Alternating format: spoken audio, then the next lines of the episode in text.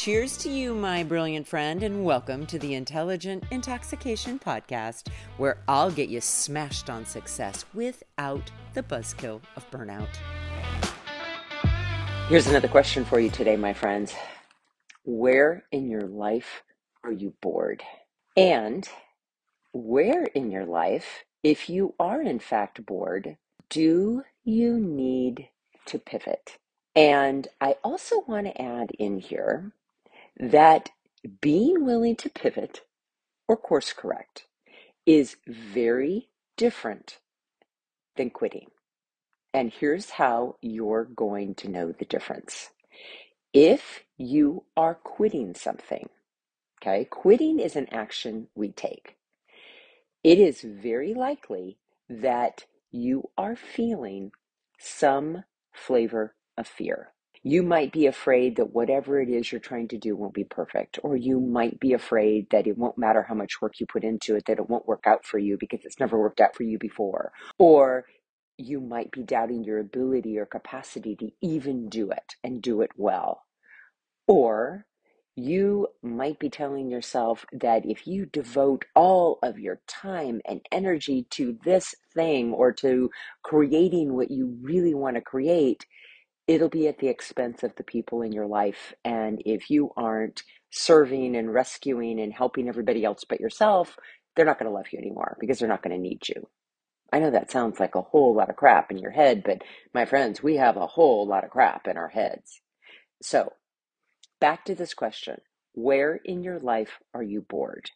Are you bored professionally? Are you bored personally? In other words, you're not feeling very satisfied in your relationships. And when I say that, I don't mean because it's somebody else's fault, but something is going on that is causing you to feel bored. Much of the time, it's your mindset. It's how you're looking at it. It's, it's the thoughts, the repeated, recurring, stuck, looping thoughts in your head. But just get curious because when we feel bored, it means that we are being given an invitation to pivot. Boredom does not equal quitting, it just doesn't. Fear might fuel you to quit. So, if you can get really curious and really discerning about the difference between how boredom feels in your body and how fear feels, you will know if you are being called to pivot and course correct or if you are afraid and you are tempted to quit. So here's how this came up for me lately. Yesterday, I was talking again about this course that I was in the flow for a time about a month ago of creating, right? I was getting really excited about it. I was playing with names and what I was going to cover. And then all of a sudden, it went flat. Flat to me in my body feels like no energy left. I think the analogy I've used before is picture pouring a glass of champagne, a fresh glass of bubbly champagne. Well, imagine putting the champagne in the refrigerator and forgetting about it for, you know, after you've opened it for two weeks, whatever. And you go to pour a glass and there are no bubbles and it just tastes blah and flat. Okay. That's boredom. Boredom just feels and tastes flat. Well, going back to this course, all of a sudden, all of the animation and the excitement and the enthusiasm and the and the giddiness that I felt about creating this this course, it all went flat. Now, in the past, I have made that mean that I'm a quitter. I don't anymore. I know my energy levels so well, I know my body so well that when I hit flat or bored, either I have a commitment that I used to be enthusiastic about and now it's gone flat for me and I need to pivot and course correct. Or I unknowingly said yes and committed to doing something that wasn't a hell yes for me, that was more of a meh, because I felt like I should. And it was never the right yes for me in the first place. So I've been really leaning into that over this last week. And in fact, here's what's really interesting in my daily planner and my calendar I had post it notes, and I've had these in there for months on the day that I was going to launch the course, on the day that I was going to start selling the first 10 spots, on the day that the cart was going to open, on the day it was going to close, and the day I was going to do a webinar.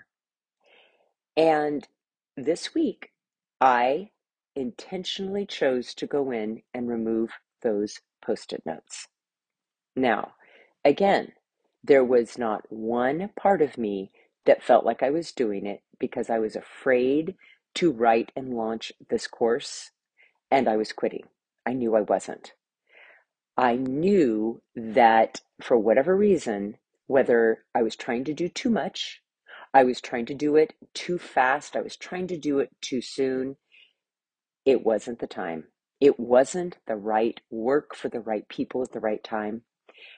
And I have learned to make peace with that and accept it and create space in my life for my next hell yes. I know with 100% certainty it will show up because it always does. My next one hell yes might be a new client. It might be five new clients that now I'm going to have the room and the capacity for because I'm not working feverishly on this course. Now, it doesn't mean I'm not going to circle back to the course, but here's how I'm going to know it's the right time. I am going to feel that sacral, and when I said sacral, I mean in my gut, that sacral yes, that hell yes, because when I say, oh, hell yes, I have the sustainable energy to see something through to the end, and I don't need to pivot.